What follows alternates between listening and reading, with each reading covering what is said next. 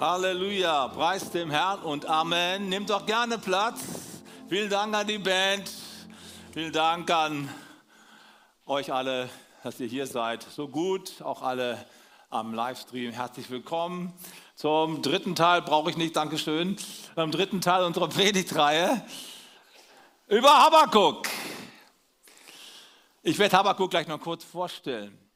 Aber zunächst möchte ich euch ein bisschen Einblick geben in das, was ich so in den letzten Tagen gelesen habe. Ich bin gerade dabei, eine Abschlussarbeit einer meiner TSE-Studentinnen zu korrigieren. Sie fängt ihre Arbeit mit folgendem Erlebnis an, das sie vor einigen Jahren gemacht hat. Sie gehörte damals zu einer großen Kirche, tolles Mitarbeiterteam, tolle Leute. Sie war von klein auf, an dabei und hatte immer eine Freundin, so eine Förderin, eine Mentorin, die ihr von Kindheit auf an den Glauben nahegebracht hat, in der Jugendzeit sie angefeuert hat, ihre Berufung bestärkt hat. Und jetzt kommt sie zu einem Mitarbeitermeeting und äh, hat eigentlich keine Vorahnung, kommt da rein und die merkt schon, oh, so ein komische Atmosphäre hier, was ist los? Und da steht diese Frau, ihre geistliche Mentorin, ihre Förderin, die steht auf und sagt, Freunde, ich weiß nicht, was los ist, aber in den letzten Wochen, Monaten, ich kann nicht mehr glauben. Ich krieg's nicht mehr auf die Reihe. So viele Fragen plötzlich aufgetaucht, die ich nicht beantworten kann. Ich, ich kann nicht mehr weitermachen. Tut mir leid, ich kann nicht mehr glauben. Es sind zu viele Warums und zu viele, wie lange noch in meinem Leben und ich kriege sie nicht geklärt.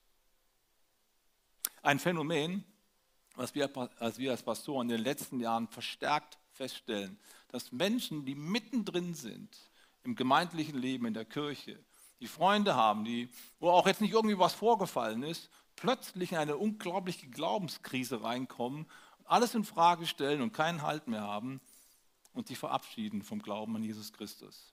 Es ist merkwürdig, es ist weltweit in der westlichen Welt, weltweit ein Phänomen in den letzten Jahren, dass ganz viele Menschen dekonvertieren, ihren Glauben wieder abgeben. Deswegen heißt diese Abschlussarbeit auch äh, entsprechend beschäftigt mit dem, mit dem Thema, wie Menschen ihren Glauben verlieren können. Und da sind wir mitten beim Habakkuk. Habakkuk ist ein sehr moderner Prophet, ein kleiner Prophet, ein vergessener Prophet, aber völlig zu Unrecht. Denn Habakkuk ist quasi die Stimme für all die, die plötzlich, obwohl sie schon länger mit Gott unterwegs sind, in eine Krise reinkommen und ganz viele Warums, ganz viele Wie lange noch haben und damit nicht mehr klarkommen. Habakkuk ist der Prophet, der nicht eine Botschaft von Gott zu den Menschen bringt, sondern eine Botschaft von den Menschen zu Gott. Nämlich diese Fragen, warum Gott?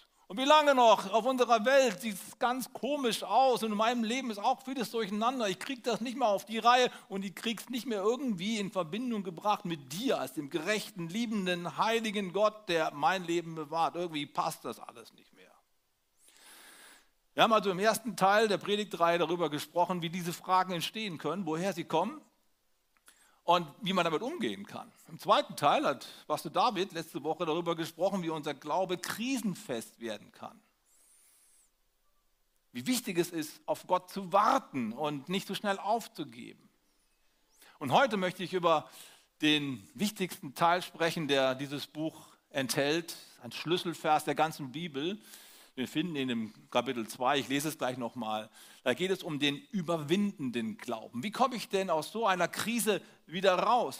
Aus so einer Dekonstruktionsphase. Deconstruction ist so ein Fachwort, was man für diesen Glaubensabfall, der sich so ereignet in unseren Gemeinden, in unseren Städten, Deconstruction, das bedeutet so viel wie mein ganzer Glaube wird auseinandergepflückt, die Kultur, in der ich lebe, wird auseinandergepflückt. Das ist ja natürlich ein Phänomen, was auch in der zeitgeistlichen Geschichte drin liegt. Irgendwie wird alles in Frage gestellt und es gibt so ein paar äh, Weltanschauungsvertreter, die sagen, im Prinzip ist gar nichts festgelegt, alles ist möglich. Selbst dein Geschlecht kannst du selbst bestimmen.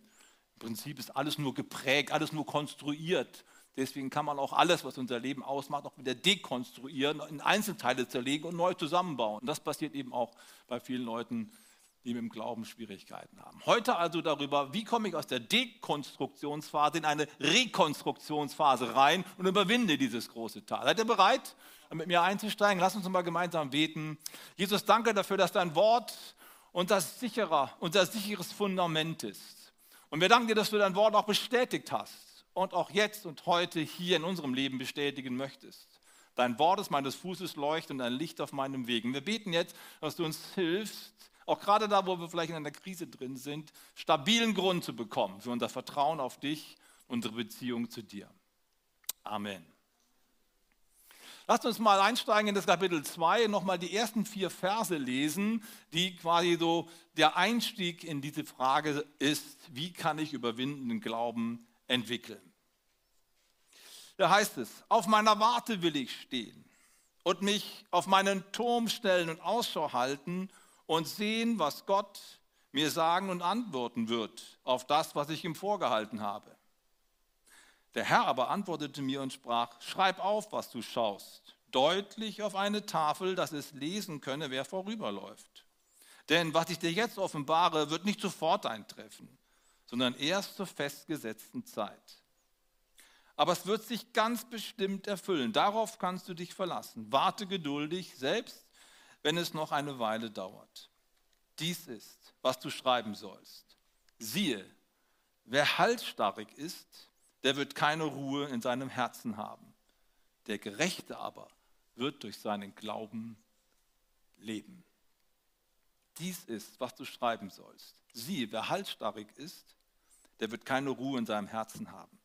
Der Gerechte aber wird durch seinen Glauben leben. Das sind die beiden Pole, die einander gegenübergestellt werden. Da ist der eine Mensch oder die eine Gruppe, die halsstarrig wird, die sich verstockt, die sagt, ich kann nicht mehr, ich will nicht mehr, ich komme nicht mehr klar und ich gebe auf. Das ist vielleicht der Begriff für diese Halsstarrigkeit, die erwähnt wird. Ich mache dicht irgendwie, ich will damit nichts mehr zu tun haben, ich distanziere mich. Und diese Menschen werden keine Ruhe haben, sagt die Bibel. Es wird letztendlich nur eine Scheinlösung sein. Die wahre Lösung ist, Glaube, überwindender Glaube. Überwindender Glaube, durch den ich gerettet werde. Darum geht es. Lass uns noch mal ganz kurz, bevor ich in drei, in drei Schritten diesen überwindenden Glauben beschreibe, noch mal kurz den Gesamtzusammenhang des Buches Habakkuk vor Augen halten. Also Habakkuk ist sehr, sehr enttäuscht darüber, dass in seiner Gesellschaft Ungerechtigkeit stattfindet und es nie, niemand zur Rechenschaft gezogen wird. Korruption, Betrug, der Stärkere setzt sich gegen den Schwächeren durch. Viele Ungleichheiten, die die Gesellschaft prägen. Und er sagt, das ist nicht in Ordnung. Wo bist du, Gott? Du hast eine ganz andere Ordnung eigentlich verheißen und versprochen. Jetzt lässt du es einfach zu, dass es so läuft. Und so betet der Habakkuk und sagt, Gott, du musst eingreifen. Und was passiert? Es wird noch schlechter. Es kommt ein fremdes Volk. Israel wird überfallen, die werden unterdrückt, so ähnlich wie die Ukraine heute. Da kommt ein Volk, das eigentlich auch nicht gerechter ist und unterdrücken es, wird noch schlimmer. Jetzt, jetzt ist der Prophet völlig außer sich und sagt, jetzt verstehe ich gar nichts mehr. Und dann kommt etwas ganz, ganz Wichtiges. Er begreift auf dieser Warte, da wo er steht und auf Gott wartet, dass das Leben mit Gott in zwei Halbzeiten spielt. Und wer das nicht auf dem Schirm hat, wird unweigerlich scheitern. Es ist das Problem des selektiven Bibellesens und des selektiven Gottverständnisses. Was er anspricht ist, Menschen pflücken sich gerne aus der Bibel Geschichten raus, die gut ausgehen, so Hollywood-mäßige Drehbuchgeschichten. Ja, der kleine David setzt sich gegen den riesigen Goliath durch. Come on, so ist unser Gott. Ja, irgendwie man läuft durch eine Krise hindurch und am Ende kommt das Happy End. Das sind ganz viele Geschichten in der Bibel, die so gestrickt sind, weil Gott es auch liebt, Happy Ends zu schenken. Ist das gut? Aber es ist nicht die ganze Wirklichkeit. Unser Leben ist vielfältiger und es gibt viele Menschen, die ganz andere Geschichten haben. Und trotzdem ist Gott in ihrem Leben nicht abwesend. Und diese Geschichten müssen wir zulassen. Diese Dinge, die sich nicht reimen, die nicht zusammenpassen, die müssen wir aushalten lernen, das ganze Bild sehen. Das Problem bei der Deconstruction, beim Glaubensverlust ist oft, dass man so ein Idealbild von Gott hat und da passt plötzlich die Wirklichkeit nicht mehr rein. Das bedeutet so viel wie, ich sehe Gott und das Wirken Gottes vor allen Dingen und zuallererst in diesem Leben hier. Wenn es in diesem Leben nicht funktioniert und in diesem Leben meine Fragen nicht geklärt werden, dann höre ich auf mit Gott. Das ist ein ganz großer Irrtum. Christ, der christliche Glaube lebt davon, dass unser Leben zwei Halbzeiten hat. Die erste Halbzeit hier und jetzt auf dieser Erde. Und da will sich Gott offenbaren, das tut er auch. Aber manchmal eben anders, als wir uns vorstellen. Und manchmal passieren Dinge, die wir nicht auf die Reihe kriegen. Das ist die ganze Wirklichkeit. Weil wir von Gott getrennt sind, weil die Welt gefallen ist, weil die Welt nicht in Ordnung ist. Das ist eine Wahrheit, eine Tatsache und auch in unserem Leben spüren wir die Folgen. Aber die zweite Halbzeit ist das, worauf wir uns freuen, auf das wir zugehen. Das ist die Welt Gottes, die auf uns zukommt. Das ist so wichtig, dass wir das niemals aus dem Auge verlieren. Und lasst uns noch mal ganz kurz reinlesen. Ich will mich daran nicht zu lange aufhalten, aber lasst uns noch mal sehen, wie Gott auf dieser Welt eingreift und Gerechtigkeit schafft. Manchmal dauert es nur ein bisschen länger, als wir gedacht haben. Gott greift ein in unserem Leben, aber manchmal eben später. Und das Zweite ist, was dann beschrieben wird, Gott greift noch viel, viel mehr ein, indem er eine ganz neue Welt schenkt. Wir lesen mal kurz auf Vers 9 hier. Denn das, was der Prophet, was ihn bedrückt, das löst sich auch im Hier und Jetzt auf, aber später. Weh dem, der Unrechten Gewinn macht. Weh dem, der die Stadt mit Blut baut und richtet die Stadt auch mit Unrecht. Weh dem, der anderen zu trinken gibt, indem er berauschendes Gift beimischt. Jetzt kommt die, äh, kommt die Reaktion Gottes. Die starke Hand des Herrn wird bald dir den Becher reichen, der mit seinem Zorn gefüllt ist. Du musst ihn austrinken und wirst selbst entblößt. Mit anderen Worten, zieh dich warm an, Mr. Putin. Was du da anrichtest mit deinem Gift, das fällt auf dich zurück. Gott lässt eine Menge zu und lässt eine Menge laufen in dieser Welt. Aber die Weltgeschichte und die Bibel bezeugt es, dass Unrecht gut nicht gedeiht. Was der Mensch sät, es wird er ernten, unweigerlich.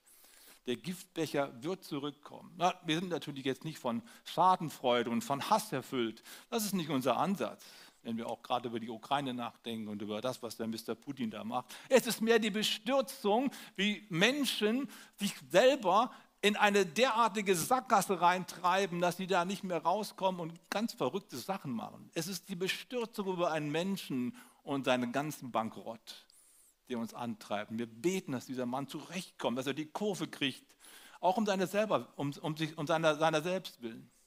Das ist unser Antrieb. Aber was eben Habakkuk deutlich machen möchte, ist, ja, worauf du so lange wartest, die Fragen, die nicht geklärt sind, die werden sich klären. Die werden sich klären, auch im Hier und Jetzt. Manchmal viel später, als wir gedacht haben. Halte durch. Und dann blickt er aber auch noch weiter. Und das ist so das, was nachher auch nochmal vorkommt in der Predigt. In Vers 14 sagt er, irgendwann kommt der Tag, da wird die ganze Erde voll werden von Erkenntnis der Herrlichkeit des Herrn, so wie Wasser das, das Meer bedeckt. Das ist was völlig anderes als eben dieses Zorngericht Gottes. Das ist die neue Welt, die zweite Halbzeit, die kommt. Und das ist die Hoffnung, die wir brauchen, wenn wir überwindenden Glauben entwickeln wollen. Gott greift ein, es dauert manchmal länger und die neue Welt Gottes wird kommen. Aber jetzt zurück zum überwindenden Glauben und wie er sich in unserem Leben manifestieren kann. Ich habe drei Gedanken. Ich hoffe, es ist nicht zu komplex für die jüngeren Leute. Drei Punkte. Ist das okay? Ja, drei Punkte. Am besten schreibt ihr sie mit, damit es euch nicht um die Ohren fliegt. Das Erste, was wir brauchen, ist, wenn wir überwinden den Glauben entwickeln wollen, die Erkenntnis, dass Gott nichts entgleitet. Erster Gedanke. Zweitens, überwindender Glaube sieht weiter. Und drittens, überwindender Glaube geht dem Ziel aktiv entgegen.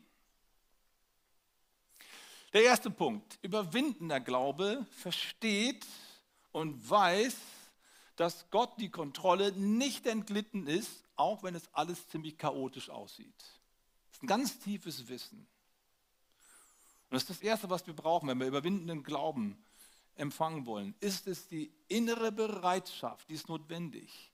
Die innere Bereitschaft auf die sofortige Durchsetzung meiner Wünsche durch Gottes Eingreifen zu, empfangen und zu erfahren. Der Verzicht darauf ist notwendig, damit wir überwindende Glauben entwickeln können. Das Problem ist, wenn wir das nicht können, dann fallen wir quasi in Scheinlösungen hinein. Wer nicht mehr glauben kann, dass Gott die Kontrolle in seinem Leben hat, hängt sich an andere Sicherheiten und fängt an, irgendwie Ersatz, Stellvertreter, Kräfte in sein Leben reinzuholen. Etwas anderes, was mich erfüllt, etwas anderes, was mir Halt gibt. Darüber spricht Habakkuk in Vers 19. Und er sagt folgendes. Weh dem, der zum Holz spricht, wach auf und zum stummen Steine, steh auf. Wie sollte ein Götze lehren können? Siehe, er ist mit Gold und Silber überzogen und kein Odem ist in ihm. Aber der Herr ist in deinem heiligen Tempel. Es sei stille vor ihm alle Welt. Was sagt dir Habakkuk? Habakkuk sagt, wer nicht glauben kann, dass Gott die Kontrolle behält in deinem Leben, auch wenn es total durcheinander geht, der wird unweigerlich eine Hilfe bei Götzen suchen. Was ist ein Götze? Nun ja, ich meine, heute malt keiner bei uns hier in Deutschland irgendwelche Steine bunt an und äh, macht ein Lagerfeuer und schreit Hu. Ne? Und sagt, es ist mein Gott. Das passiert so natürlich nicht gut. Bei den Esoterikern gibt es so einige Sachen, auch mit Steinen und so. Aber das lassen wir mal auf der Seite. Das ist nicht gemeint, dass man plötzlich jetzt irgendwelche Götzenschreine errichtet, sondern es ist so gemeint, wie es Martin Luther in einem großen Katechismus mal zum Ausdruck gebracht hat, in der Auslegung zum ersten Gebot, du sollst keine anderen Götter haben neben mir. Der sagt dir folgendes, woran du dein Herz hängst und worauf du dich verlässest, das ist eigentlich dein Gott. Und das ist der Punkt, woran du dein Herz hängst und worauf du dich verlässt, das ist dein Gott. Und weißt du, wenn du mit deinem Leben nicht klarkommst, wenn die Fragen, die du zu Gott bringst, nicht beantwortet werden, kann es passieren, wenn du nicht mehr glauben kannst, dass Gott in Kontrolle ist, dass du alles den Bach runterlaufen lässt und andere Lösungen findest, andere Kräfte versuchst in dein Leben reinzuziehen, die dir Halt und Freude geben und Erfüllung geben. Und genau das ist der Punkt, das ist die Versuchung, der wir dann drin stecken, Ersatzlösungen zu finden. Und Habakkuk sagt, das führt zu nichts. Weißt du, Glaube lebt nicht davon, dass Gott permanent in unserem Leben handelt. Sonst wäre es kein Glaube mehr. Ich meine, das ist eine super Sache, wenn ich sage, Gott, es äh, ist zu wenig Sonnenschein, bitte ein bisschen mehr. Und Gott schenkt am nächsten Tag immer so 14 Stunden Sonne ja, preis dem Herrn. Und am nächsten Tag sage ich, jetzt wird mal ein bisschen Regen ganz angebracht, meine, mein, mein, mein Kohl da im Garten ist gerade am Verrotten und Gott schenkt einen ordentlichen Regenschauer. Und ich bete, Herr, ich brauchte so in einer Woche die Frau meines Lebens, ich möchte gern heiraten und der Herr schickt sie mir. Wozu brauche ich dann noch Glauben, ne? wenn Gott immer sofort, zack, zack, zack. Das ist nicht, hat mit Glauben nichts zu tun, verstehst du? Und Glaube bedeutet, dass ich auf die sofortige Erfüllung meiner Bedürfnisse verzichten kann, ohne meinen Glauben zu verlieren. Weil ich weiß, Gott ist in Kontrolle. Er wird schon handeln zu seiner Zeit.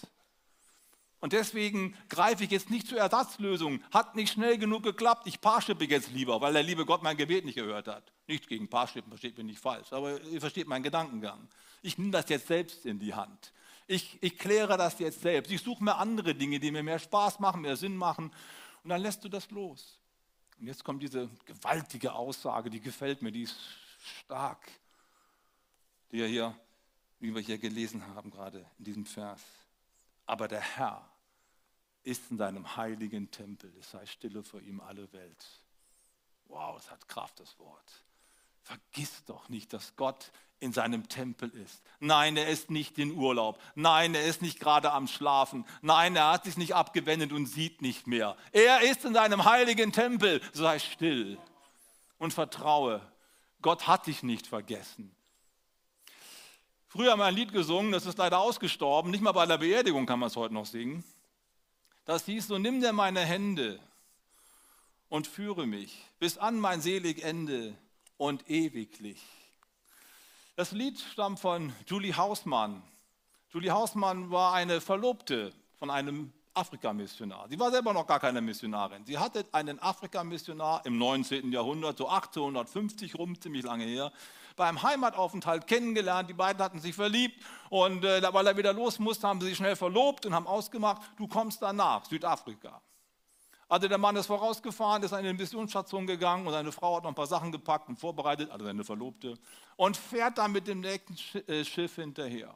Das dauerte damals ziemlich lange. Als Frau 1850 im wilden Afrika, das war nicht so easy. Jetzt kommt sie also da in Kapstadt an oder wo sie auch immer landet, ich weiß es nicht, und freut sich, mein Verlobter steht am Steg und sagt, Honey, come on, wir werden eine schöne Zeit haben hier in Afrika. Da steht aber niemand am Kai. Niemand ist da. Es holt die auch kein anderer ab. Die ist komplett vergessen. Was mache ich jetzt da? Es dauert Tage, bis sie sich ein bisschen orientiert hat und irgendjemand dir erklären kann, ah ja, der hm, Missionsstation irgendwo da draußen im Dschungel, da musste da, da lang. Sie braucht also eine Weile, bis sie endlich zur Missionsstation kommt. Und als sie ankommt, bekommt sie die Nachricht, ja sorry, dein Verlobter ist vorgestern gestorben an Fieber. Und jetzt steht sie da im wilden Afrika, die, kennt sich überhaupt nicht aus. Und was ist ihre Reaktion? Jetzt könnte die Reaktion sein, also ich verstehe Gott nicht mehr. Warum? Und wie lange noch? Ich bin so lange gefahren, jetzt ist alles der Platz. Das war doch alles, alles Fake. Vergiss es. Macht sie nicht. Sie setzt sich hin, fängt an zu beten und schreibt dann dieses Lied, was wir früher gerne gesungen haben, bei Beerdigungen vor allen Dingen. Und in der letzten Strophe heißt es dann folgendermaßen, wenn ich auch gar nichts spüre von deiner Macht, du führst mich doch zum Ziele, auch durch die Nacht. So nimm dir meine Hände und führe mich bis an mein Seligende und ewiglich. Kennt das noch jemand? Oh, doch eine ganze Menge, ja? Okay, nächste Woche hä? werden wir es mal gemeinsam als Chor einstudieren. Was für ein starkes Lied. Auch wenn ich nicht spüre, ist Gott doch da. Und er nimmt meine Hände und er führt mich auch durch die Nacht zum Ziel. Überwinden der Glaube hält daran fest, dass Gott die Kontrolle nicht entglitten ist. Zweitens, überwindender Glaube sieht weiter. Im Hebräerbrief wird der Glaube sehr, sehr gut definiert. Wir schauen mal kurz rein, im Vers 1 wird dir Folgendes gesagt über Glauben, was Glaube eigentlich ist. Es ist aber der Glaube eine feste Zuversicht dessen, was man hofft und ein Nichtzweifeln an dem, was man nicht sieht. Glaube ist eine feste Zuversicht dessen, was man hofft, ein Nichtzweifeln an dem, was man nicht sieht. Man hält also Dinge für real, die man mit dem menschlichen Auge nicht sehen kann und sagt, ich sehe es doch. In meinem Inneren sehe ich das Ziel vor Augen. Überwindender Glaube sieht weiter. 1952 hat eine junge Frau namens Florence, muss ich nachgucken, ihr wisst ja mit Namen habe ich es nicht so, Florence Chadwick. Florence Chadwick, eine starke Schwimmerin in den 50er Jahren, hat sich vorgenommen, einen Rekord zu brechen. Sie wollte nämlich von den sogenannten äh, Caroline-Inseln, äh, die gegenüber von Catalina-Inseln, die gegenüber von Kalifornien liegen, wollte sie die 34 Kilometer durch die Meerenge durchschwimmen. Ziemlich eiskaltes Wasser dort, aber sie hat gesagt, ich will da den Rekord brechen. 34 Kilometer, das ist so ungefähr wie der Ärmelkanal. Da schwimme ich jetzt durch hat sich gut vorbereitet, schwimmt also los. Sie schwimmt und schwimmt nach zwölf Stunden. Es ist ziemlich kaltes Wasser und vor ihr fährt ein Boot entlang äh, und versucht da die Haifische zu ver vertreiben, die da rumsch rumschwirren. Zwölf Stunden ist sie schon geschwommen, es ist nicht mehr weit bis zum Festland. Plötzlich kommt der Nebel auf. Den, fällt so die Berge runter, die sieht überhaupt nichts mehr. Sie hält noch eine ganze weitere Stunde durch, schwimmt wahrscheinlich im Kreis, dann gibt sie auf. Kurz vorm Ziel gibt sie auf. Später fragen die Reporter dann, warum hast du denn aufgegeben, Florenz? Sie sagt, ich habe nichts mehr gesehen. Ich wusste nicht mehr, wo ich bin. Ich habe das Ziel nicht mehr vor Augen gehabt. Traurige Geschichte. Und so oft geben wir auf, weil wir nichts mehr sehen. Wir geben unsere Beziehungen auf. Wisst ihr, hat mein Psychologe gesagt, das Schlimmste, was einer Beziehung zwischen Mann und Frau passieren kann, ist, die Überzeugung, dass der andere sich nicht mehr ändern kann, dann ist eine Ehe am Ende. Wenn du davon zutiefst überzeugt bist, der andere kann sich nicht mehr verändern, dann siehst du kein Ziel mehr. Wenn du aber glauben kannst, dass da noch was drin ist, dann hältst du auch eine schwierige Zeit durch. Wenn du das nicht mehr glauben kannst, gibst du auf. Es braucht diese Fähigkeit, über das, über das Sichtbare hinauszuschauen. Überwinden der Glaube sieht weiter paar Monate später hat Florence Chadwick das Ganze nochmal gemacht. Er hat sich innerlich jetzt auch vorbereitet. Nicht nur kräftemäßig, sondern auch innerlich. Quasi emotional auf das Ganze eingestellt. Die schwimmen wieder los. Nach zwölf Stunden genau das Gleiche. Kurz vorm Ziel kommt der Nebel. Aber diesmal schwimmt sie einfach schnurgerade durch und lässt sich nicht abhalten. Und die kommt am Ziel an, die bricht den Rekord, wird gefeiert und der Reporter fragt wieder, warum hast du es diesmal geschafft, Florenz? Warum bist du durchgeschwommen? Sie sagt, ich habe das Ziel zwar nicht gesehen, aber in meinem inneren Auge habe ich es ständig vor mir gehabt.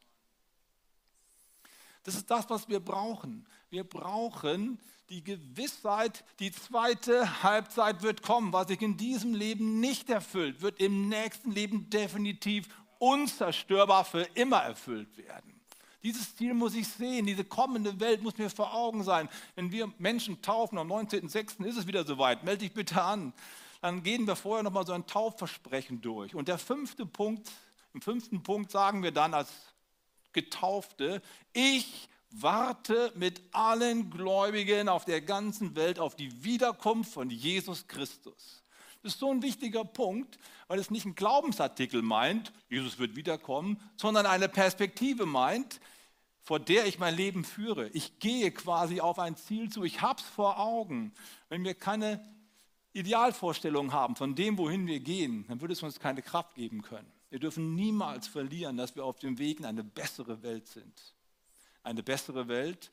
Nun, das Evangelium vermittelt uns nicht zuerst die Hoffnung auf eine bessere Welt, sondern die Hoffnung auf eine andere Welt. Ich sage es nochmal, das Evangelium vermittelt uns nicht zuerst die Hoffnung auf eine bessere Welt, Weltverbesserung, sondern auf eine andere Welt, auf eine neue Welt. Und wenn wir die vor Augen haben, dann bekommen wir Kraft und können über das Hier und Jetzt hinausschauen und sehen schon am Horizont das kommende Reich Gottes. Das führt uns zum dritten Punkt. Das gehört zusammen. Überwinden der Glaube geht diesem Ziel aktiv entgegen. Wir sehen es nicht nur so am Horizont, sondern wir gehen ihm aktiv entgegen. Was bedeutet das? Dem Ziel aktiv entgegengehen. Ich will ein Beispiel nehmen. Im Alten Testament gibt es eine wunderbare Geschichte, es ist die Josefs-Geschichte. Josef ist der elfte Sohn von zwölf Söhnen vom Stammvater Jakob. Er war auch der Lieblingssohn. Irgendwann mal bekommt er von Gott eine Offenbarung, ein Traum. Er ist so real, der Traum, dass er am nächsten Morgen aufwacht und ganz genau weiß, das war von Gott. Und dann erzählt er es seinen Eltern, seinem, seinem Vater und seinen, Geschwistern und sagt, stellt euch vor, was ich geträumt habe. Ich habe geträumt, ich sitze auf einem Thron und ihr kommt und verbeugt euch vor mir, sogar du, Daddy. Ja, das kommt nicht so besonders gut an, ne? wenn du zwölf Geschwister hast oder elf. Was? Wie soll ich mich vor dir niederbeugen? Du hast wohl einen Vogel, mein Freund. Die haben dich richtig geärgert, aber für ihn war klar, das ist die Bestimmung Gottes für mein Leben. Die Sache geht nicht besonders gut aus. Er wird verkauft, als Sklave verkauft von seinen Brüdern und landet erstmal irgendwo in Ägypten in einem Haushalt und kann dort schuften. Jetzt kommt das Entscheidende. Was macht er? Er hat diese Berufung Gottes fest in seinem Herzen. Er sieht das Ziel vor sich. Das ist die Bestimmung für mein Leben. Gott hat gesprochen, ich zweifle nicht. Und jetzt gehe ich diesem Ziel entgegen. Was macht er also? Er weiß, er soll einmal ein Land regieren. Er weiß, er soll einmal Verantwortung übernehmen. Also fange ich jetzt schon an. Ich fange im Hause von Potiphar an und lebe die Berufung, auch wenn ich noch nicht am Endziel bin. Und dann fängt er an, sich in diesem Haus zu bewähren. Er lebt einfach seine Berufung. Er geht dem Ziel aktiv entgegen. Und dadurch kommt er hoch, wird der erste Sklave im ganzen Haus, hat viele Freiheiten. Und was passiert dann? Die Frau verleumdet ihn und es wird noch schlechter. Wie beim Habakkuk, es wird noch schlechter. Er landet ganz tief unten im Keller, er landet unten im Gefängnis. Da verrottet er fast. Und jetzt könnt ihr doch endlich sagen, lieber Gott, das ist alles Fake. Warum und wie lange noch? Ich mag nicht mehr. Aber er macht wieder genau das Gleiche. Er nimmt seinen Glauben und entwickelt ihn zum überwindenden Glauben. Ich halte fest an Gottes Versprechen und Gottes Verheißung und an Gottes Bestimmung. Und ich fange wieder an, das jetzt schon und hier schon zu leben, auch wenn es noch nicht verwirklicht ist. Und er macht das Gleiche im Gefängnis und wird zum obersten Gefangenen. Ja? Der ist so gut im Management, dass der Aufseher dort sagt, ey, du bist jetzt mein Stellvertreter hier. Es geht ihm also deutlich besser. Und irgendwann kommt der Tag, dass sie ihn rausholen aus dem Gefängnis. Und dann wird er der zweite Mann in Ägypten. Und ich frage mich, hätte er der zweite Mann in Ägypten werden können mit 17 Jahren ohne all diese Erfahrungen? Die Erfahrung des Mangels, die Erfahrung, Leid auszuhalten, ist die Basis dafür, später Verantwortung zu tragen und die Welt zu verändern. Wahre Leiter werden nicht in der Hochschule des Wissens geboren, sondern in der Tiefschule des Ausharrens. Zum Mitschreiben. Wahre Leiter werden nicht in der Hochschule des Wissens und der Ausbildung geboren, sondern in der Tiefschule des Ausharrens, des Dranbleibens. Ich möchte jetzt das Team bitten, dass schon mal nach vorne kommen. Josef ist einer der großen Helden im Alten Testament. Ein überzeugendes Beispiel dafür, wie man überwindenden Glauben praktizieren kann, indem man festhält an dem, was Gott gesagt hat, auch wenn man nichts sieht, wenn alles dagegen zu sprechen scheint. Im Laufe der Geschichte hat es immer wieder Menschen gegeben, die das in beeindruckender Weise wiederholt haben. Heute möchte ich zum Schluss über zwei Menschen sprechen, die mich sehr bewegen. Das ist Corrie ten Boom und ihre Schwester Betsy ten Boom. Wer sie nicht kennt, ich muss es kurz erklären. Beide Schwestern stammen aus Holland, aus dem gleichen Haus sind um die Jahrhundertwende geboren worden, waren fromme Christen und erleben, wie 1940 der Krieg nach Holland kommt. Adolf Hitler besetzt die ganzen Niederlande und sofort fängt er an, Juden überall aus den Häusern rauszuholen und in die KZs zu verfrachten. Was machen sie? Sie fangen an, die Juden, die sie, die sie finden, die sie kennen, zu verstecken in ihrem Haus. Ganz bewegende Geschichte. Ein paar Jahre lang geht das gut. Vielleicht so drei Jahre lang hat, haben die es geschafft, die Juden zu verstecken vor den Häschern der Nazis. Dann werden sie verraten von irgendeinem Nachbarn. Nazis stürmen das Haus, die Juden werden, werden, werden rausgeholt und die beiden Schwestern landen im KZ als Strafe dafür, dass sie sich widersetzt haben. Im KZ Ravensbrück war ein Frauen-KZ. Es war ein Todes-KZ. Man hat 12 Stunden, 14 Stunden am, am Tag hart arbeiten müssen. Man musste draußen stehen in eisiger Kälte mit kaum was an und gleichzeitig draußen bei brüllender Hitze, wenn die Sonne runtergeknallt hat und kaum was zu essen. Es war ein Todeslager. Dort haben sie ein paar Monate ausgehalten. Und dann im Dezember 1944, kurz vorm Kriegsende, sagt die Betsy plötzlich Folgendes zu ihrer Schwester. Gott hat zu mir gesprochen. Corrie, wir werden aus diesem KZ noch dieses Jahr entlassen werden. Und dann werden wir Häuser bauen nach dem Krieg, in die wir Menschen einladen, die in KZs gewesen sind und völlig zerbrochen sind. Wir werden sie pflegen. Und wir werden ihnen Folgendes sagen. Das ist unsere Botschaft.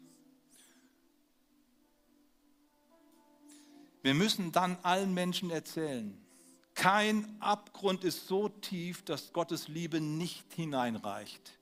Die Menschen werden es uns glauben, weil wir es selbst erfahren haben. Kein Abgrund ist so tief, dass Gottes Liebe nicht hineinreicht. Im KZ haben sie Gottes Liebe gelebt. Sie haben eine Bibel da reingeschmuggelt. Und abends haben sie die Bibel ausgepackt und den anderen Frauen die Geschichten von Jesus vorgelesen. Und sie haben mit vielen Frauen gebetet und viele Frauen sind in ihren Armen gestorben, aber im Frieden mit Gott und waren so dankbar, dass mitten in der Hölle ein Engel gewesen ist. Die haben ihre Berufung gelebt und sie haben die kommende Welt schon verwirklicht, obwohl sie noch nicht da war. Wir müssen den Menschen sagen, dass Gottes Liebe bis in die tiefsten Abgründe hineinreicht. Und wir müssen es jetzt schon leben. Zwei Tage später ist Betsy gestorben. Sie hat das Lager verlassen, nach oben. Vier Tage später ist Corrie ten Boom entlassen worden, nach draußen. Das war ein großer Irrtum. Das haben wir zu spät festgestellt. Eine Woche später wurden alle Frauen in diesem Lager, alle umgebracht. Sie ist die einzige, die rausgekommen ist. Und tatsächlich nach dem Krieg hat sie zwei Häuser geschenkt bekommen und in diesen beiden Häusern hat sie das Evangelium all denen vermittelt und die Liebe Gottes sichtbar werden lassen, die im KZ geschmachtet haben. Und das ist das, was uns Habakkuk vermitteln möchte. Aus dem Warum und aus dem Wie lange noch soll ein Wofür werden. Wer halsstarrig ist, wird keinen Frieden finden. Aber der Gerechte wird durch seinen Glauben leben. Amen.